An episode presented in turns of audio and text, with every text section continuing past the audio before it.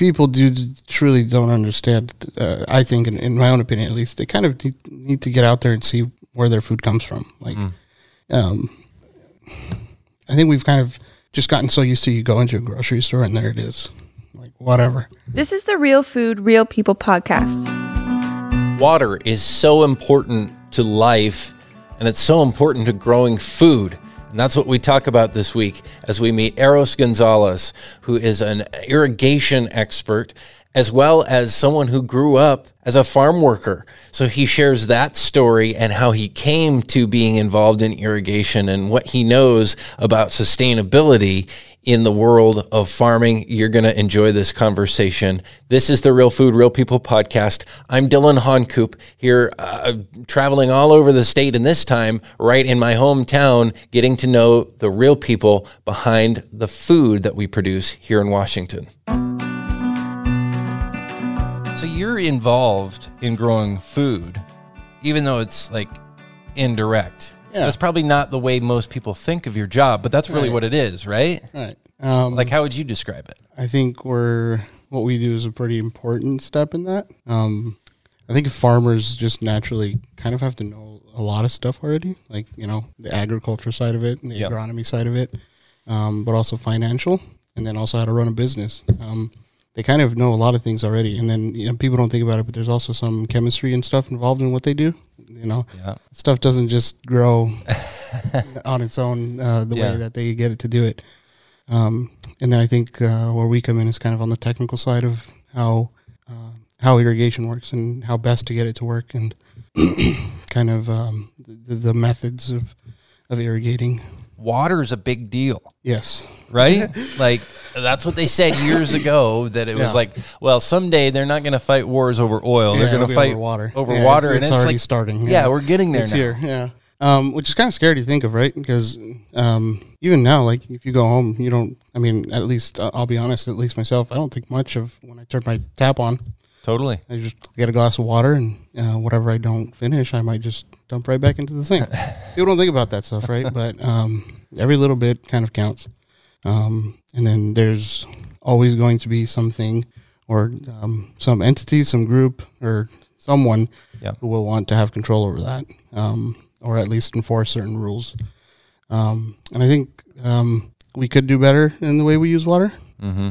but there's also a common misconception that we are uh, using water inefficiently when really there's t- t- so far I don't know if there's better way than what we're already kind of doing. Mm. Um, and if there is um, a better way, then sometimes it, it, just comes down to dollars. Yeah, being able to afford yeah, exactly. the technology exactly. to yeah. So yeah, you you it takes water to grow food. People got to eat. Yes. Um, it, right? uh, it's a pretty big part of um, the farming industry. You know, yeah. you, you, can't grow much without water, and you know, um, even the stuff that you can grow that uh, doesn't require a lot of it still requires some. You know, but there's certain things out there like wheat and soy and stuff that yeah. if it rains, it rains. It, it, it whatever. You know, they kind of don't need water. Um, but that's very, very few things, unless people want to eat wheat for three meals out of the day. Um, you know. Yeah. But there's there's not a lot of things out there that you can grow uh, without needing a, a, good amount of water. Um, so yeah, it's a pretty big part of um, what they need. And if you need water to grow food, it's such an important piece the question is then, and, and, you've already been alluding to this, is uh, being careful with water, being efficient with water, not wasting it, as we're seeing it more and more as a precious, precious resource. Right. You're saying farmers are doing that or see it that way.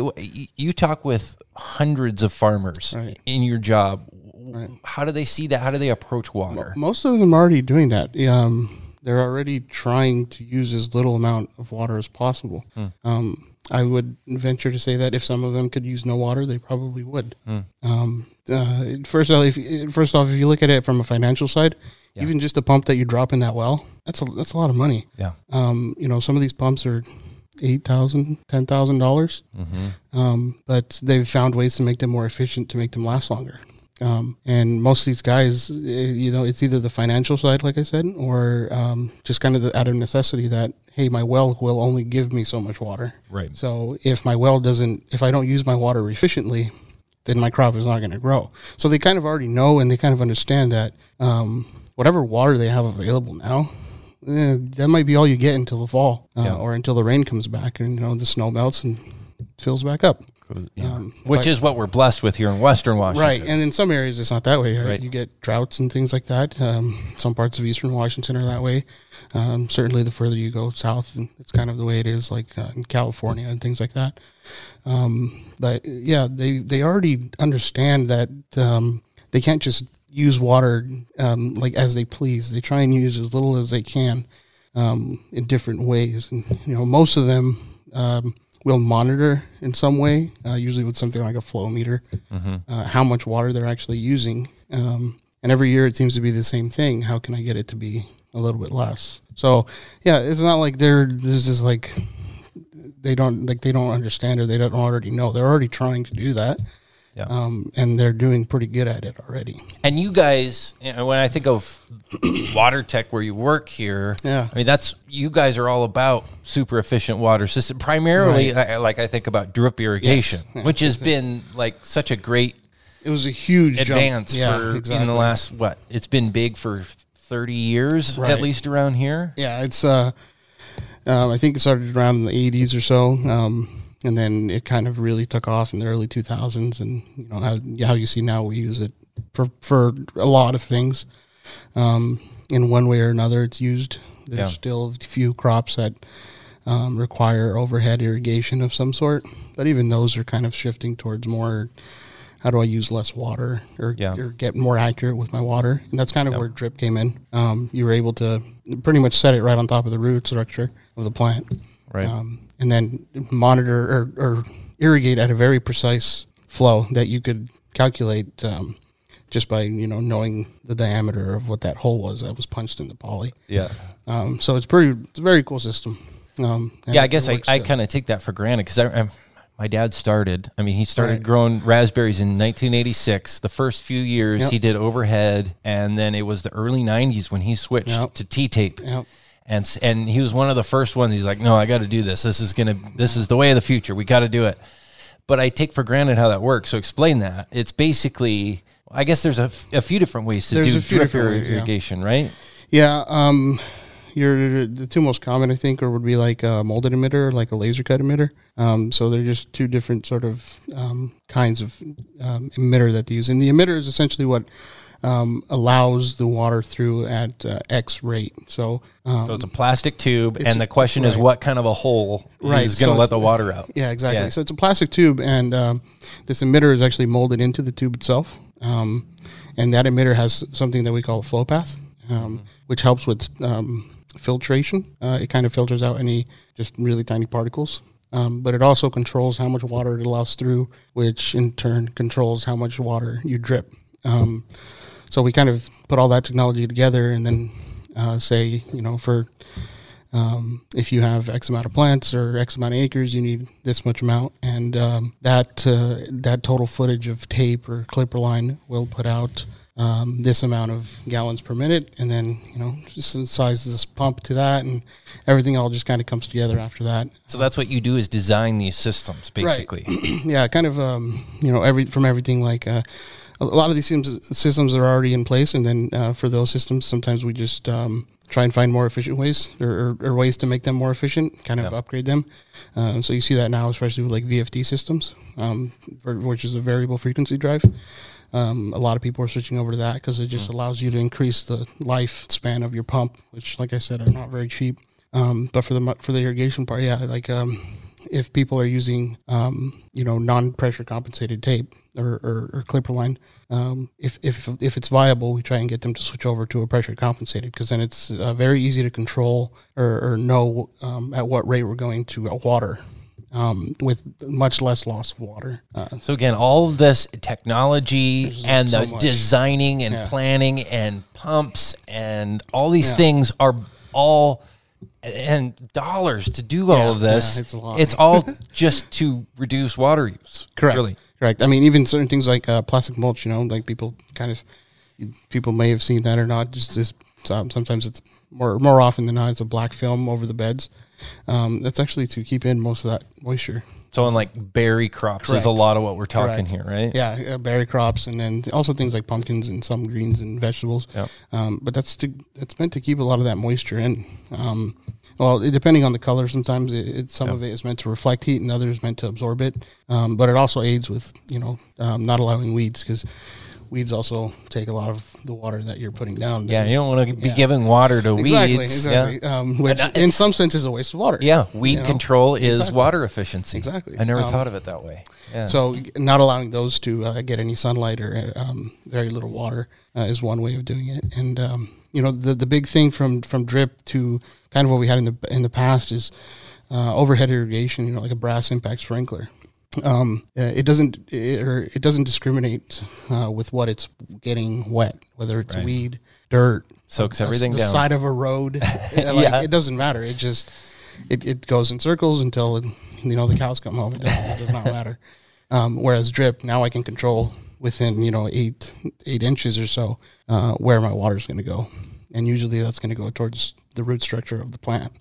Um, so that's kind of the cool thing about tape is now you've you've kind of eliminated a lot of this extra usage of water. So um, and kind of reduced it down to an eight inch di- diameter circle or so to kind of control where you're putting your water. A little Not watering better. something you don't Exactly, need to. exactly. And at least And- you're getting it a lot closer than uh, what a brass impact could do. Yeah. And all of this is for, well, how many different food crops would you say you're helping design Yeah. Um, irrigation and, and selling irrigation technology for? I mean, red raspberries, I know for sure. 'cause yeah. That's what I grew up in. That's why my dad comes shopping here. Um, Blueberries. Yeah, the blueberries, uh, strawberries too. Yep. Um, you know, all the berries really that we grow here, uh, especially what we grow locally. Um, Yep. A lot of that stuff, some veggies and things like that. Yep. Um, but you also see it a lot in like um, the almonds, like the nut industry. Yep. The almonds, hazelnuts, uh, peanuts, things like that. Um, but even other things like um, they've in certain areas they've started to switch over to drip for um, things like orchards and vineyards and whatnot. Um, so it, it kind of um, most of that stuff can be ordered custom size anyway. So um, other than a, a few handful of things that we still have to figure out, uh, or certain crops that we still kind of have to figure out if we can make it work. Um, the oppor- the possibilities are kind of endless. I would Yeah. say. I was going to Um, say, like, what crops are out there that are still, they're still trying to figure out, like, a grass field? Yeah, exactly. Like you know, grass seed is you kind of need overhead watering because you're you. Um, I would. I don't know too much about grass seed, but I know that you kind of are trying to not be discriminate, just get everything wet because it's all got to grow. Um, right. Well, and even if you could get it all wet, you get up to a point where that would get so expensive and there'd be so much plastic. Yeah, that- exactly. yeah. So yeah, um, we've tried it in potatoes before. It's I think still got a, maybe a little bit of ways to go. I know it. I know it works. Yeah. Um, but if anybody knows, uh, if they know how potatoes are harvested, um, the, the whole patch of ground kind of gets ripped up out of the ground. Yeah. Um, so then the plastic might be run through the harvester. And, Mm. um, some people don't really like it, um, and some people are just kind of like whatever. It's going to Yeah. get ripped up anyway. Right. Um, so it, it it's been proven to work for potatoes. Yeah, I Um, know like EB Farms here yeah. locally has done a bit with it. They've done a few test plots with it, yeah, and it's uh, it's worked pretty good for them. Um, but uh, sometimes it just comes down to, um, you know, can you increase the, the yield per acre um, with drip tape? And if you can, maybe it's worth the extra extra work. Um, Oh, I know for them too, it was a way to get enough water to grow a crop. Right, so that's Still thing. in a field where maybe they didn't have access to, like Yeah. they had a really weak well, and Yeah. so they literally that was have the only way to get it to work. use every drop Yeah. that they could to those plants and not Right. anywhere else. Right, so that's another cool thing about drip, right? Like, like I said, is it allows you to control a lot better where you're putting that water uh, without wasting it in other places. So yeah, it, they I know that they did a few test plots and um, that definitely helped in that situation where the well itself wasn't gonna wasn't gonna be able to handle the whole season on its own. Right. So yeah, There's a lot too. uh, This is just the water part. You know, normally when Yeah. I think we think of you know seeds and and growing f- yeah, food, you know, the tillage and fertilizer, water, kind of everything's got to have water. I mean, some things can get away without even yeah. a fertilizer of a certain kind. Can't really, like you said earlier, away- that water. Yeah, you can't really do that. Um, yeah, I mean, I know people. I know people say it all the time, and and I think it's kind of lost its uh, sort of meaning. But like, um, people do truly don't understand. Uh, I think, in, in my own opinion, at least, they kind of need, need to get out there and see where their food comes from. Like, Mm. um, I think we've kind of just gotten so used to you go into a grocery store and there it is, like whatever. You don't have to worry about how it was grown um, and certain things. And, and and more recently, they've started doing certain things like you know, well, um, organic or vegan diets and things like that, where it's like, well, I'll only eat specific things that are grown a specific way. Right. Um, and sometimes it's just kind of like, I think just being able to have that food in general, we take for granted all the work that goes into doing that. Because, like I said, a farmer knows a farmer could probably do the job of four people, Yeah. an accountant and, and someone, a CEO and a chemist and an agronomist. Like they could do the job of multiple people, you know. Yeah.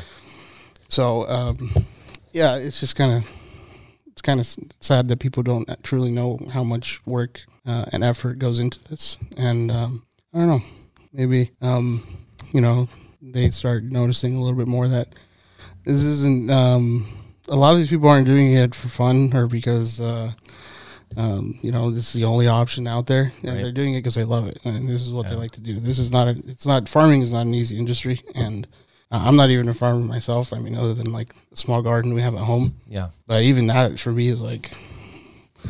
It's But think work. about how many tons of food you help other people grow. right, And that's what's cool to me is like, okay, yeah, you aren't a farmer. Why are we having this guy who isn't a farmer on the podcast? right, right. But you're part of the food system. right. Um, yeah, we you know with with what I've learned and kind of what we do here, you you get to see um, uh, both sides of it, a lot of sides of it, um, and you you get to hear their struggles. You kind of get to hear where they're coming from with certain things, and Yeah. it kind of makes you realize, you know, like these guys aren't uh, they're not always um, enjoying uh, Yeah. what they're doing. It's just um, they they love to do it though, so Yeah. they, they continue to do it uh, until they you know, until they can't or until Yeah.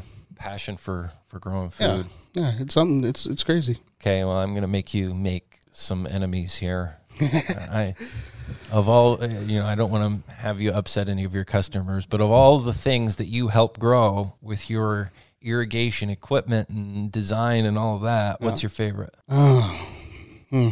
that's a hard. If you one. want to say like my drip system grew the best darn, you know, fill in the blank. um, um, I think I have to say potatoes. Um, yeah, even though it I doesn't really that. use drip, like or you know, not Yeah. too much. Um, there's just something so cool about potatoes to me. Like I, I know it's kind of weird, but it's like I like it. Oh. well, because everyone thinks I'm going to say raspberries, right? Because I grew up right, on right, raspberry, right. and I'm like, no, I don't actually like them very much. I was just around them Yeah. too much. They're, I know they're a wonderful thing, and they're many people's favorite fruit, Yeah. but it's not my. Thing. yeah, that's kind of how I, you know, after I moved to Lynden, that's kind of how I got. it. I, I worked in, on the harvesters a few times, Oh. and uh, after eating a few pounds of berries, I was like, okay, I'm, Yep, good. yep. I'm, I'm set for the next few years. But no, like potatoes are just so cool to me. Okay, the um, I'm sure there's a lot more um, science that goes behind it. Yeah. But uh, the way I've seen it and the way I understand it is you can take a potato and you can eat the potato, or you can take the potato and you can put it in the ground and now you have more potatoes. Yep. And then you can take one of those potatoes and put it in the ground again and you have more potatoes. It's literally like an infinite food glitch. Like it doesn't make any sense. So, and I, like I said, there's probably a lot more science to it, but it's just like, that's that's so cool to me. And you could then- do a lot of stuff with you, potatoes. Yes, and you can do so much with them, right? Um, and you know, honestly, potatoes are pretty good anyway.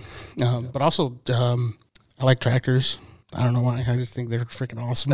so I get to see these guys with these huge tractors out there just tilling and pulling equipment and whatnot. Um, but also the hose reels, I think, are awesome. Like they're freakishly huge.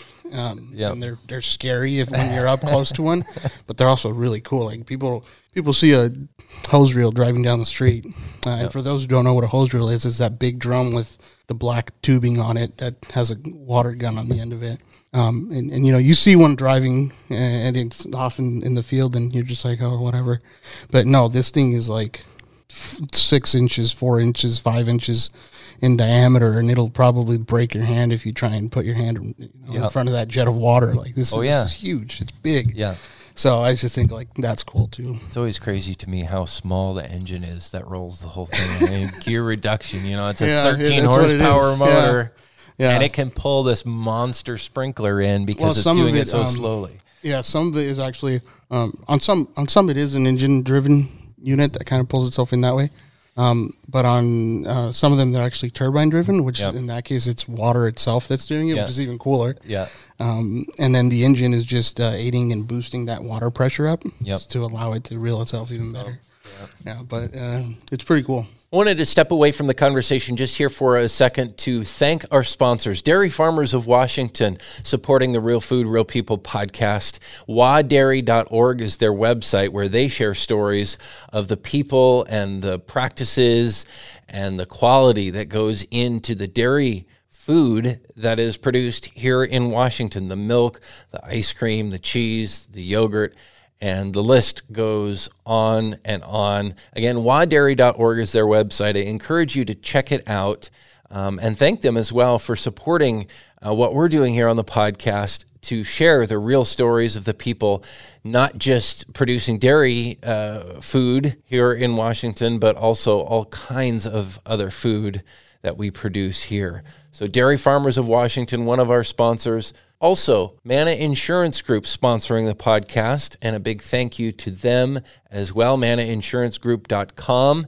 They insure my house and my cars, and I've worked with them for quite a while. I think from the very beginning when they got their start, they were founded by a high school classmate of mine. Great guy, great team, trustworthy folks, and now they have offices not only in Washington but California and Arizona as well. Again, ManaInsuranceGroup.com, and thank them as well for supporting the Real Food, Real People podcast.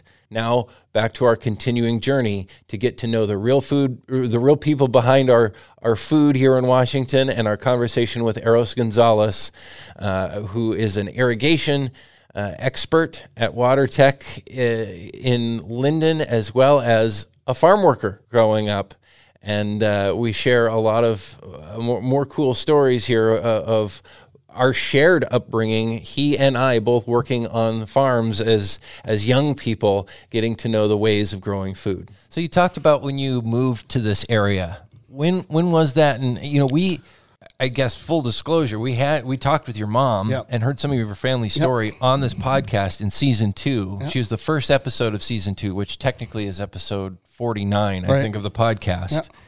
But tell it from your perspective, growing up, and and because you grew up around farming from right. from probably your kid. earliest memories. Yeah. So, grandpa um, on mom's side had a farm back in Mexico. Mm-hmm. Um, we were born in the U.S. and then we moved to Mexico for a while. Yep. Um, came back when we were pretty young still. Um, but from what I still remember, at least, you know, there was Yep. a farm there and they grew all sorts of little stuff. They had some cattle and Yep. some horses and some pigs and things like that. Um, so that kind of is where it started, like, you know, a little bit of differences in, in the way that farming is done, uh, obviously. Yep. Um, but still, um, we started there, came here, and then, um, yeah, we, our, our version of daycare um, was coming with mom and dad during the summer to the fields, Yep. um, and sometimes Mine too, by the way. yeah, and sometimes it was out of um, you know like necessity. Like, yeah, we can't really afford a daycare, so why don't we just go to the field and you guys can follow us around with a stick or something. yeah. Um, you know, so sometimes it was that, and then other times it was like, okay, you're old enough now, maybe Yep. you can start helping. So Yep.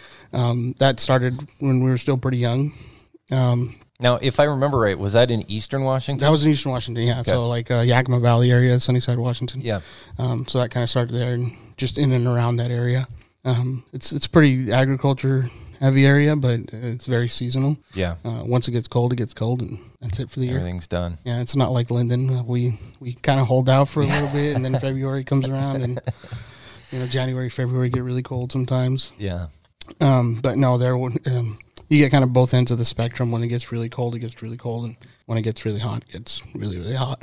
Um, but uh, yeah, we started you know uh, f- following uh, or going um, with mom and dad to you know pick apples, and um, it, it's it's um, it's not as fun as like the the Bellewood uh, place where you can just pick a few apples and you're happy. You got this huge like bag and.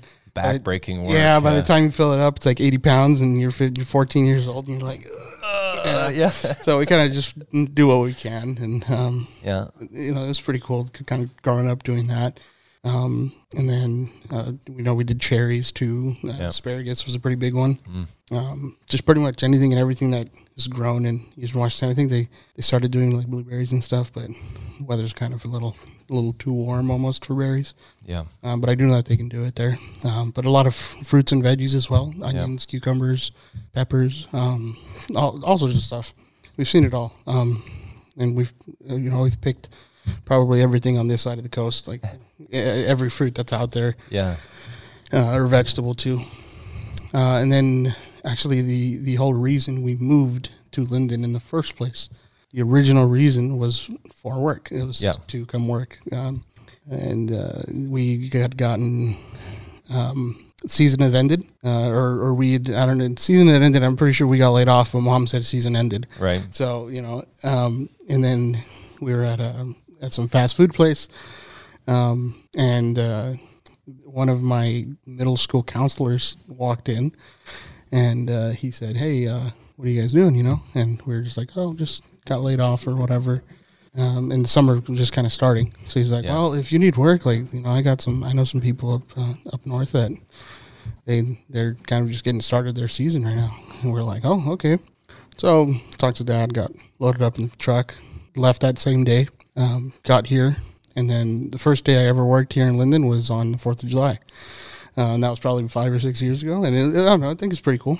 Um, and we started we here, and then we just never went back. We just stayed. Um, but yeah, What, what were you doing on the 4th of July? um, I think we were just picking weeds or something. Like it wasn't even Yeah. anything exciting. So actually, no. So half the day we were um, we were out. Um, I'm not sure uh, what exactly the word would be for it in English, other than like picking weeds. Um, Yep. But we call it azadoneando, which is just you know that big stick with the blade on the end Yep. that you use to pick weeds with. Um, we were doing that, and then about halfway through the day, um, they called us and said, "Hey, we got a harvester ready for you." So then you know there we went, and there was four of us. So They're probably like, sweet, we Yeah, can get another exactly. picker going. We have Exactly. people to do it. Yeah. Exactly. So they they uh, they called us and they're like, "We got four people, perfect."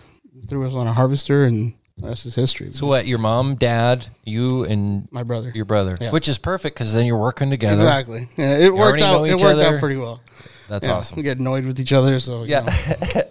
hey, cut it out. yeah, Stop singing that stupid song. yeah, yeah. But no, it worked out well, and um, that was the Fourth of July. Is it was the first day we started. We we got here really late on the third, uh, probably after midnight. So it would have been the fourth already, and then we started Wow. that next day at nine a.m. So yeah, it's a pretty easy day to remember. At least. Yeah, no kidding.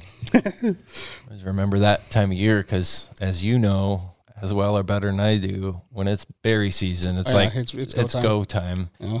But then it was the Fourth of July, and I would always hope like maybe there'll be some way that we can at least get off a little bit earlier, Yeah, and yeah. you know go barbecue or do, do fireworks Yeah. or something. And I think we got pretty lucky that it was already a little bit towards the end of the season um, because um, t- 12 hour days and then rolled into 14 hour days, which turned into 16 hour days. And pretty soon I was like, yeah, I don't know. It's a lot. But you get used to it after a while. But um, to get thrown into it just like that, it was like, Yeah. we didn't even have time to go grocery shopping for like the first two weeks. I was like, Oh, brutal. We need food. yeah. So yeah. You um, can't just survive on the on the berries. berries Yeah. they're picking Yeah, up. The, that's probably why I don't I don't, I don't indulge in them too much anymore. but yeah, that was kind of um, the reason we moved up here was just for work, and yeah. um, it all happened to work out. Um, Lynden is a very very beautiful place. Um, the community is uh, great. Um, the people were pretty awesome as well. Um, and you know, from for us, there's work year round. Like there's you can do something pretty much year round, um, with the exception of a very small amount of the time.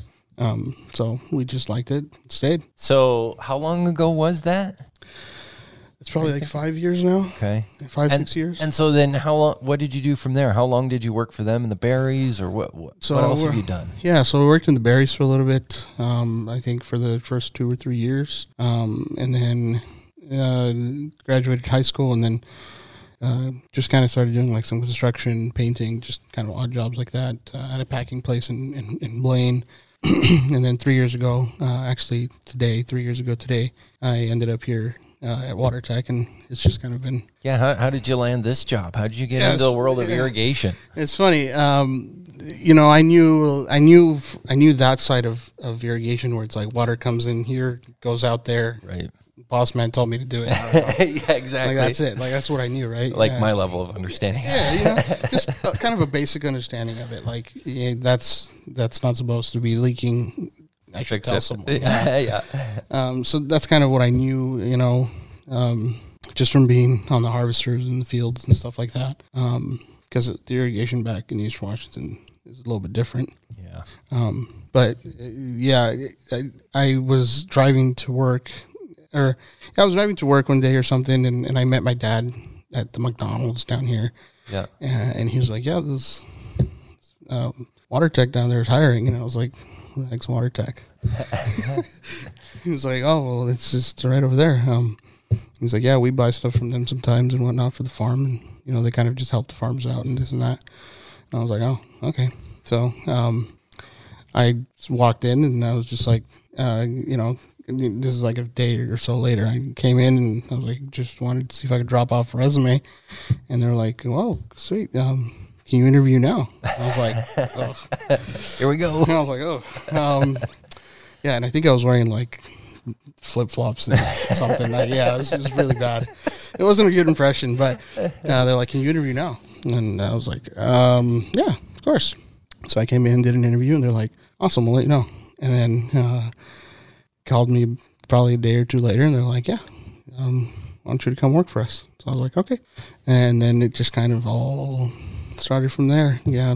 When did it really catch you that like this whole world of irrigation and controlling plants So and all of that and So all the technology? When when did you like catch the bug for that? Um, I think probably because I started in March, so it's kind of already like beginning of season.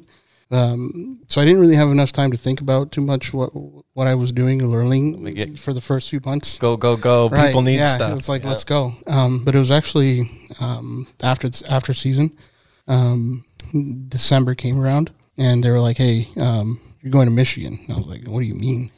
Going to Michigan in December, and they're like, "Yeah, make sure you wear a coat." and I was like, "I've never even been on a plane that I can like as a, as an adult. I've never Yeah. even been on a plane. Like, what do you mean I'm going to Michigan?" Yeah. like, yeah, we're sending you to Michigan so you can go, you know, sell some sprayers and stuff. And I was like, okay. And then I think, I, I don't know why, but I think that was kind of like, this is awesome.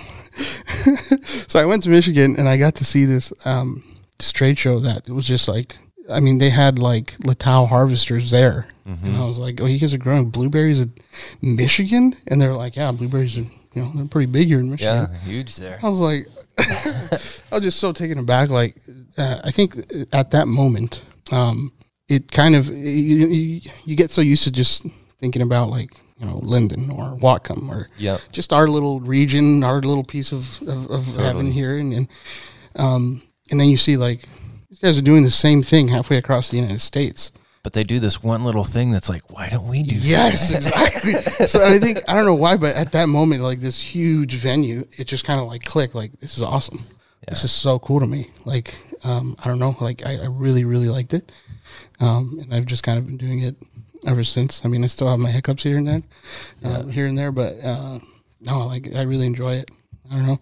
I think it's the challenge of like, or part of it at least is a challenge of um, trying to figure out how to how to best get something to work or how to solve someone's problem or you know hey my pump's not working "Mm, what do you mean it's not working well it's not building any pressure okay well have you checked this or this it, that kind of side of it is like trying to figure that out and then also like it is pretty cool to see some of this equipment Yeah. um, and yeah there's just kind of a lot of cool sides to it i think um, that some people don't get to see or don't get Yeah. to experience. I mean, if you've never been up close to like you know a 70 horse diesel engine while it's pumping 800 gallons a minute at you know 160 psi, that's like something. You, Yeah. It's just like yeah, it's so cool. You, you got to see it. Yeah. It's just so loud and it just kind of makes you feel like wow, this is insane. it's got to be super great to Uh, having you on a team like this because there's a lot of folks in the farming community who maybe they only really speak Spanish very Yeah. well. Their English isn't great, you know, but they're out working. You know, they're a farm worker. They're working on the farm. They're managing irrigation, and you can work with them to be like, okay, you know, find out what's really going on. Yeah, you know, yeah. to be that bridge too. Yeah, kind of um, the cross cultural, bilingual, you know, bridge in that community too, because that could be a thing. Like if people can't talk to each other, Yeah. and it's not just English and Spanish; it's Punjabi, and there's yes, multiple There's, more than just English and Spanish. language and cultures represented in this farming community. And for people who can't speak to each other well, it can get really frustrating, Yeah. especially with technical stuff like irrigation. And some of that stuff's hard to, uh, you know, even in in English or s- you know that you and I would understand. Even it's Oh, still yeah. hard to describe. So you can only imagine when you're trying to speak to someone in a different language, Exactly. to try and get that point across. Um, it gets very hard. Um, but yeah, that's uh, um, not to say that it's. Um, because it, it definitely isn't a bad thing, but you're not going to see the owner of the farm in here every day. That's just not how it works, right? The, the, he, He's got more, he's got other things to worry about. Um, yeah, it's a, he's so he's not the guy you actually see every day. Yeah. the guy you see every day is his farmhand, and, Yep. and the guy who's who's actually doing the repair and doing the fixing, and, and, and he's those are the guys you see every day. Um, and you know you still get to see the boss man every now and then, but those are kind of the guys that you start to establish a relationship with, and Yeah. you kind of get to know them, they get to know you, and um, you guys get to work alongside each other quite a bit. Um, but yeah, it's um, it's pretty neat to uh, see the different um, the different uh, communities involved in all this. We got Yeah. uh, a very large uh, Punjabi community that, that Mm-hmm. you know they make up quite a bit of the of the farmers in our area. Um, and then uh, you know even down you start headed down towards like Skagit area. There's just pretty much this nice big chunk of land, and um, they kind of share the land, and um, just different. They allow uh, different people the opportunity to come in and take a piece of land and grow what they want to grow, Yeah. take it to market. Just kind of doing that, and a lot of that, a lot of those people have happen to be Hispanic or from the Hispanic community. Yeah. So um, they will actually make the trip from that area down to to see us, um, just because they know that they can get the help that they need. You know, Right. And then they don't really have anyone else in the area um, that can give them that help. Um, and and I think uh, an important part of, of what we do um, is not just I, I don't. I don't look at it like I just want to sell you something. Like that's Right. it's different. I want to teach you. I want I want you to know why this is what I'm selling you or how this works. Um, Well, especially with technology like this, Yeah, it's yeah. not just like you plug in a tool and there Right. it goes. Like Right, you have to understand the whole system. Yeah, yeah, exactly. So you know, like um, they, that's kind of the cool part to me is like I get to I get to teach them or help them understand why this is the way we're doing it or why this is the product that they might need. Um, not just like here you go, take Right. this. Good luck. Yeah, exactly. So you know, like this is why you should use plastic mulch, or this is why you should use this kind of tra- tape Yeah. versus that kind of tape. So yeah, I think that's a pretty neat part of it too. Is it's kind of fulfilling in a way. Mm, You get to um, see them grow. You know, I mean, I've only I've only been doing it for three years, but you do really get to see like you know first year farmers versus third third year farmers. Yeah. Huge difference. It's like Yeah. that. Uh, you know, I don't know anything about it, but it's like that saying like your first kid, and by the time your second or third kid Yeah. comes around, you've got it all figured out. You, you, hopefully, you know. Yeah. And that's kind of how it is. Is like first year farmers, most of them don't have a clue what they're doing. If we're being honest, Yeah. um, they have a basic understanding of it, and they have a passion for it, and that's And you probably have to have that. Exactly. That's the biggest part is you have to have the passion for it. And even if they don't have the money for it, they figure it out one way or another. Um, but then second, third year, you know, they're just rocking. They already know what they're doing. And, um, you know, by that point, all they really need us for is to help them find the parts on the shelf sometimes. So, Yeah. but it's still really cool. Awesome. What would you say the farm worker community around here is like? Because that's that's what you were a part of that community, Right. and you still work with those folks a lot. What are they? What are their concerns? What are their What's their life all about? Um, Are they pumped to be doing what they're doing, or are they feeling stuck? Uh, I think a lot of them enjoy what they're doing. Um, a lot of um, so the way I look at it is back in Mexico, we we grew food to survive. Yeah. So um, sometimes, you know, especially for some people, um, you come to the U.S. and then they tell you, "I'll pay you to continue growing food." That's just like, oh, you're, you're going to pay me to do what I used to have to do to just get by. Yeah. That's awesome. You know, I'll do it. Um, sure. And uh, truly and honestly, a lot of us do really do like to work. Um, like we do like to do, especially in the, um, that kind of work. We enjoy it. Um, and uh, you know, I think they most of them uh, like doing that that kind of work. It's it's just kind of familiar to us.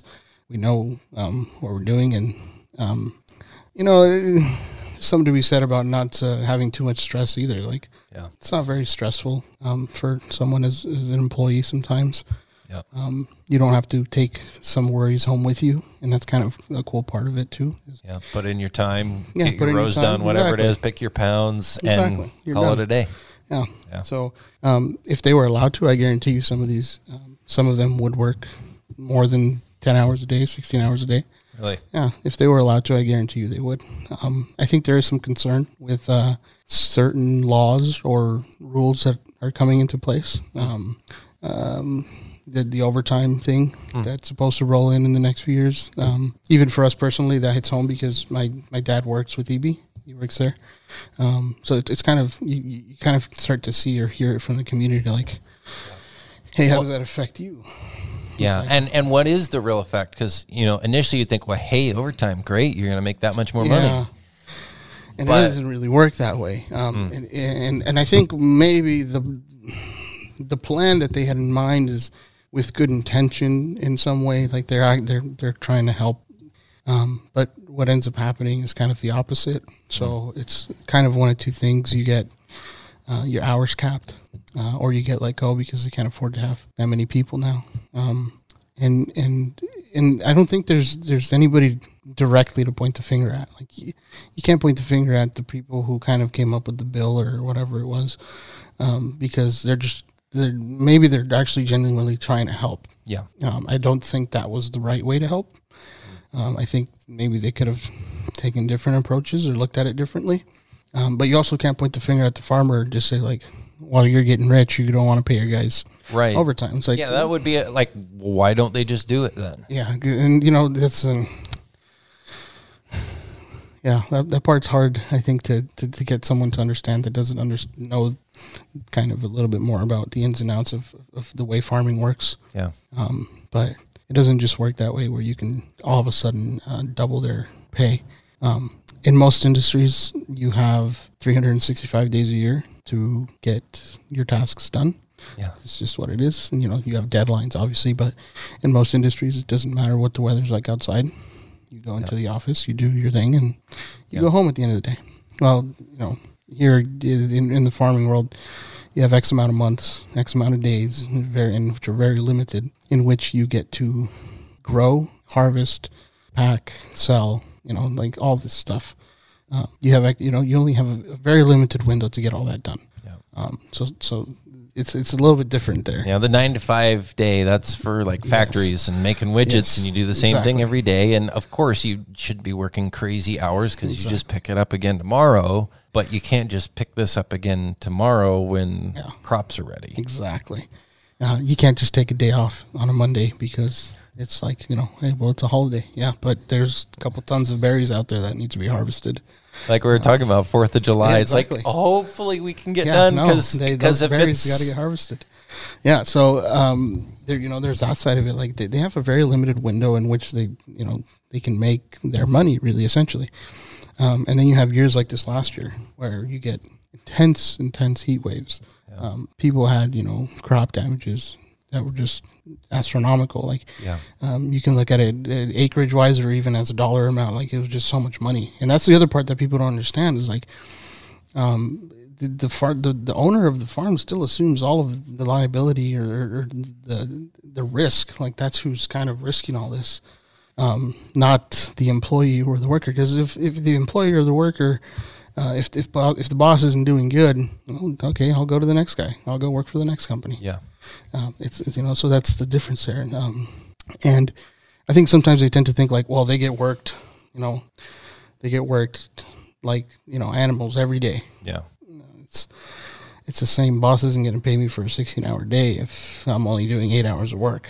Uh, Yeah. you know, and especially not November and Right. and in August and September. Like it doesn't work that way. But in those four months, or three, you know, five months that I have where we're growing and we're harvesting, it's go time. That's that's just like that's the boss's time for me to hit for him to make his money.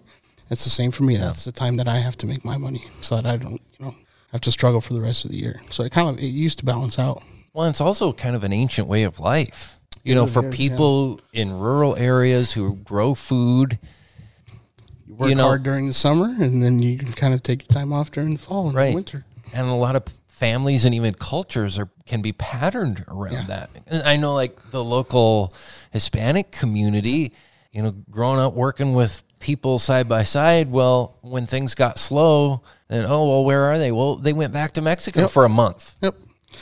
And so they're seeing family doing whatever, and then they come back when it's time to get going. They have the ability to do that. Yeah, and, and yeah, so uh, I think, um, like I said, I think their intentions are good, and uh, or at least I hope their intentions were good. Yeah. Um, but it kind of ends up putting the, the the working community in this difficult spot where, um, you know, who do you who do you how what side do you take? I guess like Yeah.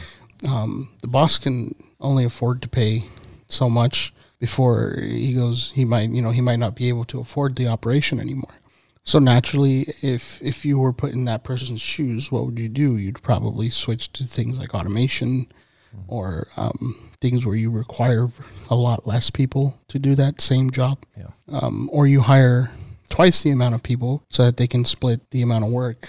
Um, but we've kind of seen how that has gone with uh, the current labor shortages. Is you can't even get a normal um, a crew together, much less two crews to operate on separate schedules.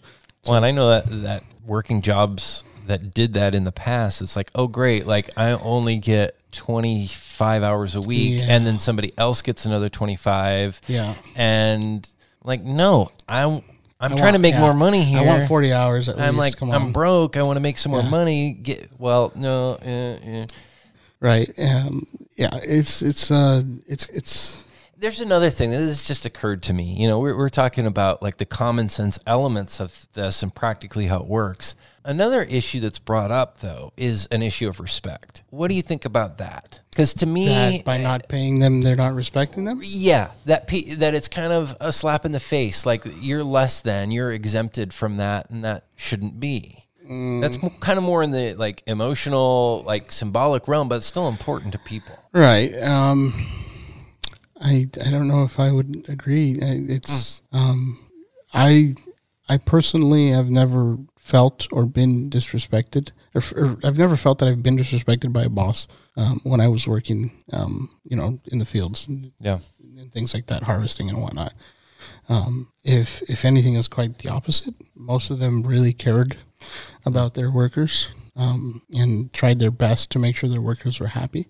Uh, I remember, and, and there is differences. Don't get me wrong. There is some that are not quite as good, um, but I don't know if that really applies like um, to all of them. And, and I don't think you can generalize that yeah, by not paying them, you're disrespecting the work they do. Um, if you were truly, if you truly didn't have any respect for them, um, you know, would you give them something like, just for example, like we um, at the at the, the first place I worked when I got here, um, and it kind of took me aback. But the first place I worked when I got here, Thanksgiving came around, and they gave us a turkey, and some ham, and some mashed potatoes, and you know, just this whole lot of food. And then at the end of the year, they'd throw this company party, and they'd invite all the workers. That's not something you do if you don't respect your employees. Something Yeah. something you do if you don't respect them is, you know, work them that way, and then take take, take a three week vacation with what would have been their bonuses. You know, yeah. that's that's something you do, or or, or kind of disrespect them or treat them differently. Yeah. Um, that's it's different. Like I don't, I've never felt that way, and I've never been treated that way. Um, and I don't know if that's really So, what would you say then to someone who's saying, well, ultimately, because I honestly don't know how I would answer it, but I'm not in the same position in the background that you would to, to answer someone who says, well, it's it's rude, it's disrespectful to someone. It's it doesn't show them dignity to exempt them from overtime. I know from my because I have worked plenty of overtime exempt. I couldn't care less. I just wanted to make as much money as I could, and that meant me for me getting more hours. And the only way for them to give me more hours is they didn't have to pay me time and a half. Okay, great. I'm just my paycheck is bigger. That's all yeah, it's a different industry. I think that's this is the only way to. Well, first off, I'd say take a trip or take a week from whatever you do now and go work for a far, for a farmer and see. Yeah. Tell me if you feel disrespected or mistreated or anything Yeah. like that. They're, they're not. These people, um, they're, they're treated very well. If anything, I'd say it's one of the very few industries where you have a lot much closer of a connection with the the person who signs your check. Hmm. There's not very many industries where um, you kind of have that connection, but um, it's one of the few I think where you actually even get to see your boss or or commu- you know communicate with your boss. Yeah. Um, and and a lot of them are great guys even here you know in this area i'm sure you know like a lot of them are awesome people uh, but yeah i'd say that's not well first I'd, I'd have to ask them like have you ever worked for have you ever worked on a farm yourself? And, and if they if they have you know then it's just kind of like why is this anecdotal? Like is this just from your own personal experience? Um, or, or, or, you know I- i don't think most of them feel that way. Um, most of them are pretty well taken care of in one way or another. Um, uh, and honestly, I don't know how accurate it is, but I truly believe there's some out there that make probably they, they still make pretty good money. Um, because these these guys are working, you know, sixteen hour days, sometimes ten hour days.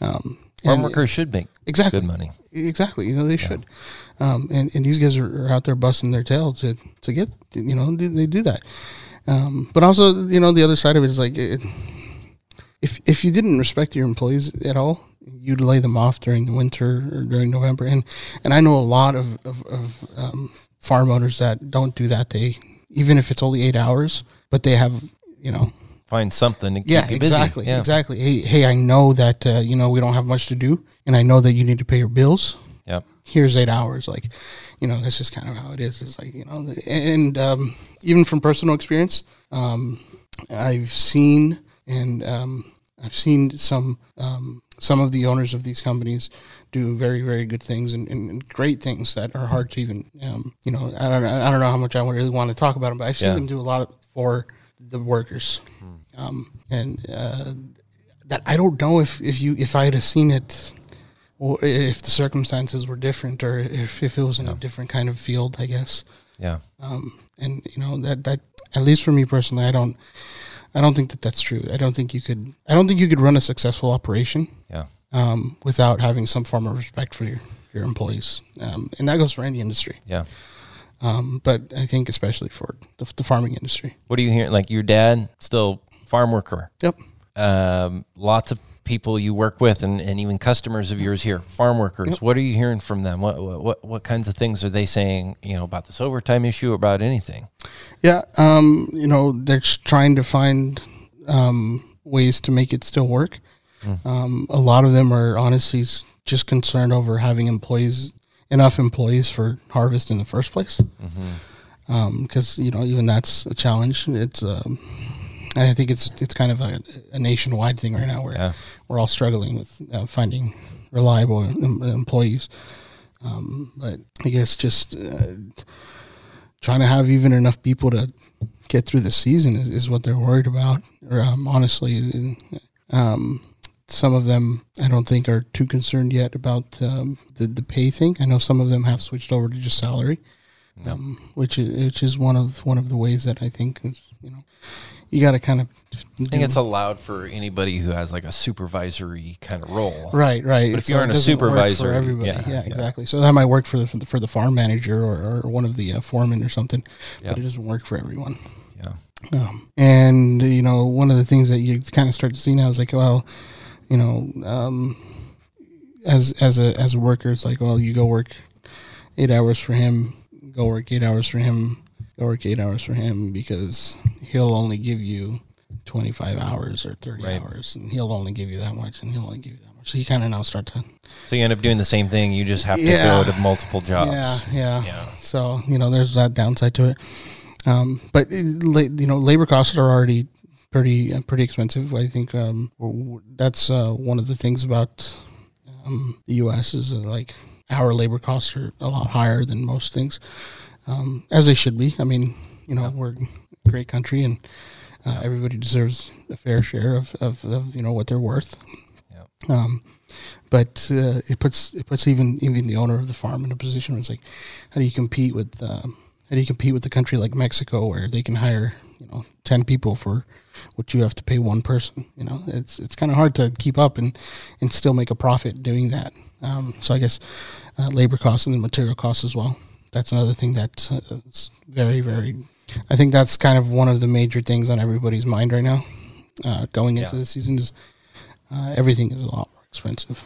And you guys have probably felt that here too, because you deal in you know like parts and Yeah. pipes and things like that. You- supply chain stuff has just kept being crazy now Right. for a couple of years. Yeah, and um, you know, in the past, it would be, you know, hey, I need this and I need it now. No problem, I'll have it in two days. Now it's kind of like, I might need this. Can you order it? Yeah, it'll be here in a month. You know, like um, you really got kind of start to plan in, in, in advance and, and, and, have to really know or kind of guess what you're going to be needing. Um, but even some of that stuff is like you order it and you, they'll deliver in September, uh, and you're ordering in May or, or, or in March. And it's like, Yeah. um, you know, so that that's a, that's a pretty big part of it. Like, Yeah. um, That What- will affect the food that we're able to produce ultimately here. yes. So that's another part that people don't think about is like you want to if if if if the cost for per acre goes up for me to grow the same fruit that I was growing last year, um, the end user is really the only one who gets kind of stuck with the bill. Yeah. So you know that pound of raspberries used to be four dollars. Well, now that pound is six dollars, and next year it might be eight dollars. Yeah. For the Um, consumer. Yeah, and guess what? The farmer is still not making any more than he did the year Yeah. the two, the two Yeah. years past. Totally. He's still making the same amount. The middleman's the only one that really gets any money there. But um, yeah, there's that part of it. Like, how how how do they stay afloat? I guess um, it used it used to cost you know you used to be able to figure like you know twelve hundred dollars for every acre or whatever the number is. You know, um, X amount of dollars per acre, and we we can get your operation up and go, up and going, and you'll be successful, and, or you'll be farming in no time. Now it's like, yeah, that that beginning number is a lot higher. You need a lot more. Yeah. And it probably changes all the time Yes, now too. So, But yeah, you have to be the- It was you know fifteen hundred, and this week it's two grand, and next week it might be fourteen. Who knows? Like it's just kind of hard to guess. So yeah, the, the the upfront cost now is just ridiculous. It's huge, and I think small farmers are a pretty big part of the way that everything works here too. Like or the way that um, it's it's important to to to the, the agricultural part of Yeah. the community. Um, and with that cost being so you know drastically higher, um, I think it might turn a lot of potential farmers away from that. And the reason I say small farmers are kind of important is because um, you start seeing it now in the community and in certain um, um, you know certain farms in our area. It was like um, the the owner the owner's kids don't want the stress. They don't want the struggle. They don't want they don't want to do it. It's it's they've seen they've seen mom and dad do it, and it's just too much, and they just want to go get a college degree. They don't don't want to deal with the stress. Yeah. So then there's nobody left to run the farm. Um, they, you know, they run it for as long as they can. Eventually, the farm turns into houses, and now there's less. And you know, it, it's just, it just, it doesn't, it doesn't bode well for anyone. Yeah. Um, it's so- a lose lose. Exactly. Um, so that's why I think these some of these small farms are pretty important. And I think Yeah. it, um, some people might uh, start small, but that's that's kind of how most uh, most operations begin. You know, you start Yeah. small. Hey, all of a sudden I have enough to buy another twenty acres and more acres, and now they're now they're in operation. You know, um, but if if if enough people aren't allowed the opportunity to even get in, Yeah. or, or because of money, especially, Yeah. and how many potential future farmers are are, are we missing out on that Totally. you know, aren't going to be there now? Yeah, and I think so much about that farm worker community that we were just talking about. Yeah. That's where so many of those That's where a lot of them people come from. are Yeah. because they know the Yeah. crops, they know the land, they live that lifestyle, and they want to do it. Uh, What are we doing to make it possible? Yeah. And what how what barriers are we going to take out of their way so they can make it happen? Yeah, um, it's it's rough, and you know that's another part of, of the small farmer um, community. Where it's like, you know, if if it's a if it's a family run operation, it might work, but uh, yeah, if they have to hire people and they're just starting out, and now they have to pay these people overtime, um, it can be. I think I would imagine it can be pretty difficult to um, afford that.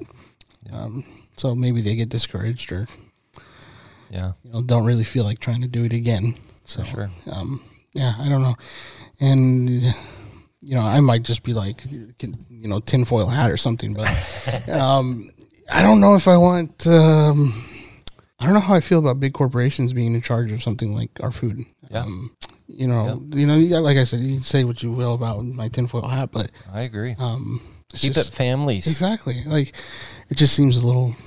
Um, I don't know.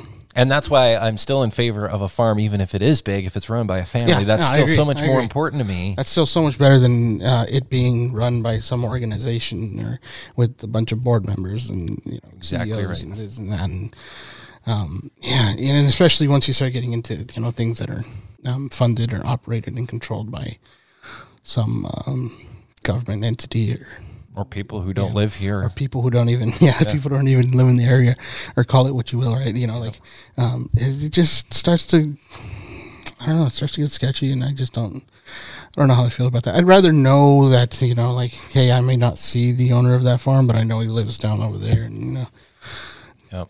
at least at least I can say I know the guy lives in in the same town and Yeah. you know there's something to be said about that too like um someone you know some LLC corporation or organization that um, owns the farm here and then takes all the funds with them back headquarters Yeah. it's like what happens to all that Yeah. um, potential money for our community it's gone now But the problem is, then a family gets together and says, okay, well, we, we have our family. We've been doing this farm. The best way for us to do this is to have an LLC. And to the outsider, it looks like the same thing. Right, right, yeah. But it's I know totally not. I know there's a difference. Yeah, You know? I know, I know there's some uh, there's, it's like people here like oh, oh LLC or or you know limited li- liability corporation Yeah. or something. Yeah. yeah. That doesn't necessarily mean it's like um, you know some mysterious corporation or something. It's different. But it can be. It can be. Yeah, that's that's the tricky part. Um, and, and we can't yeah it's people are too quick to like i guess really stereotype Yes. and say well if you're big or if you're an llc or whatever you must be bad well really No. there's more to the story There's, uh, you know, there's still farms in our area that, that you can say are very successful, but guess what? The owner still sh- wakes up at 5 a.m. every morning, puts his, his or her boots on, and he's still out at the field with the rest of the crew every day. Um, Totally. And I think that's uh, admirable. I think that's that's part of that's part of the reason why they are successful. Um, you know, it's pretty cool to me. But yeah, I don't know if I would want. Um, you know, with all the smaller farm, uh, uh, with all the smaller farmers not being able to get into um, that world, um, it kind of leaves the door open for things like organizations and and these big companies to kind of capitalize on on the lack of people doing that and just kind of taking and totally. Well and unfortunately the the conditions that have been created kind of you know often that are intended to do good things Yeah. create the conditions where only those big operations can do it right you know and and it ends up being the little guy who gets the uh, the short end of the stick. Yeah, and that's why I do this. You know, that's what this is all about is to share that story, to be like, okay, hold on, you know, before you attack somebody, you know, because maybe they aren't doing things perfectly, and nobody can right like but like come alongside and help them do things better rather Yeah. than say people in this category, you know, again, as a stereotype, grouping people, putting them in a box, aren't doing things right, therefore we're going to mandate this rule and so that'll fix that. right right. No, No, it doesn't. anything. Uh, yeah, I think a lot of it. Um, um, they they might think that it helps, or they're trying to help, but they don't know how. Um, and in doing so, they kind of end up going backwards, and, Yep. it's just like, okay, now we got to dig, dig ourselves even further out of this hole. Yeah. And it's just, um, yeah, a lot of confusion or back and forth on on how do we help or how do we make it better.